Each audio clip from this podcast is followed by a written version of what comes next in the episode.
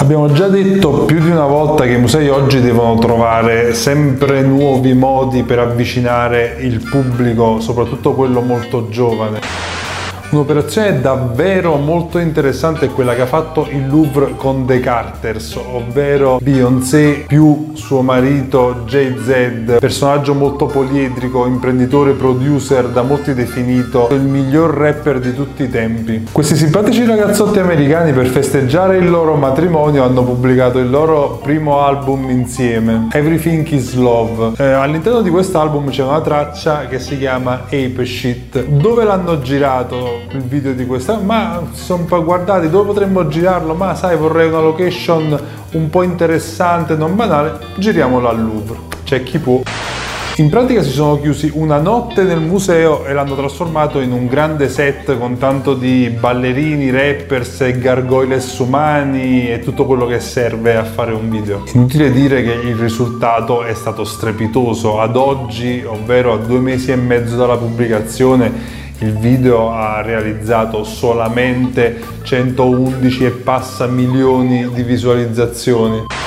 Inutile anche dire che l'operazione ha suscitato non poche polemiche, lo stesso Le Monde si è chiesto se il Louvre ha realmente bisogno di operazioni del genere. Ma pensateci un attimo, oltre ai soldi che si saranno insaccocciati per affittare la location al duo, alla pubblicità pazzesca che si sono fatti, probabilmente nei confronti di un pubblico nuovo è più vasto e che magari non è proprio quello che eh, andrebbe al museo. Ma non solo, inoltre hanno pensato anche di creare un tour ad hoc intitolato appunto Jay-Z e Beyoncé at the Louvre, un tour che dura un'ora e mezza per far scoprire ai visitatori il percorso attraverso tutte le opere che si vedono all'interno del video, Gioconda compresa. Ci sono dei pezzi di storia dell'arte importantissimi, quindi come abbiamo detto oltre la Gioconda, la Nike di Samotracia, la Venere di Milo, la Pietà di Rosso Fiorentino e tanti altri che poi vedrete. Bisogna anche dire che le opere che vengono esposte, diciamo così, tra virgolette, all'interno del video ne escono anche molto bene, si vedono dei particolari, dei primi piani strettissimi con una qualità impressionante. In realtà tutto il lavoro è di altissima qualità. La definizione delle immagini delle opere che vediamo è pazzesca e il risultato finale è davvero un prodotto di altissimo livello.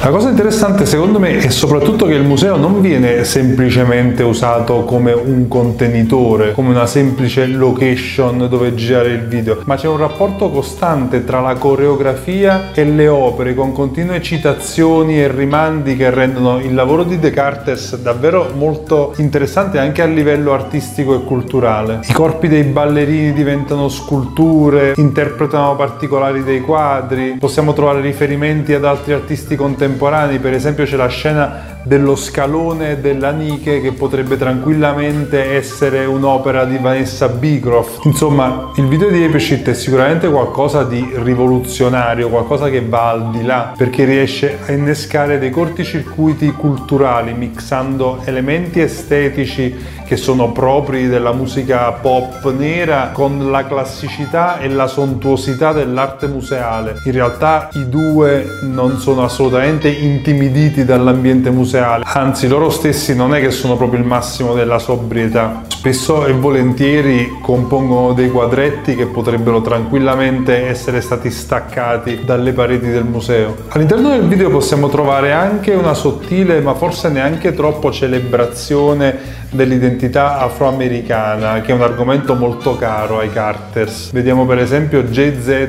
reppare davanti alla zattera della Medusa di Theodore Géricault, un'opera dove l'artista sceglie deliberatamente di mettere al centro in alto nella composizione, quindi nel posto più visibile del quadro un uomo di colore che sventola un panno bianco e rosso. Un'opera molto politica che strizzava l'occhio all'abolizionismo che condannava la schiavitù e il commercio degli schiavi, ma che ricorda anche un po' l'attualità, ovvero i naufragi dei barconi che attraversano il Mediterraneo, visto che su quella zattera di 150 che ne erano ne arrivarono solamente 15. I riferimenti quindi sono davvero tantissimi, se volete trovarli tutti o saperne di più c'è un bellissimo articolo di Maria Acciaro su thevision.com, vi metto il link nei commenti, che vi racconta tutto quello che non avete colto nel video di The Carters Ape Shit. Ovviamente tutto comincia e finisce con la Gioconda, che rimane comunque uno dei motivi principali per cui tutti o la maggior parte delle persone vanno al Louvre. Quello che ci interessa di più in realtà sono i risvolti di immagine per il museo che questa operazione comunque ha facilmente procurato. Un'operazione che colloca il Louvre sicuramente un punto avanti a tutti gli altri anche per mentalità e strategia. Un museo che sa che anche se sei il Louvre hai continuamente bisogno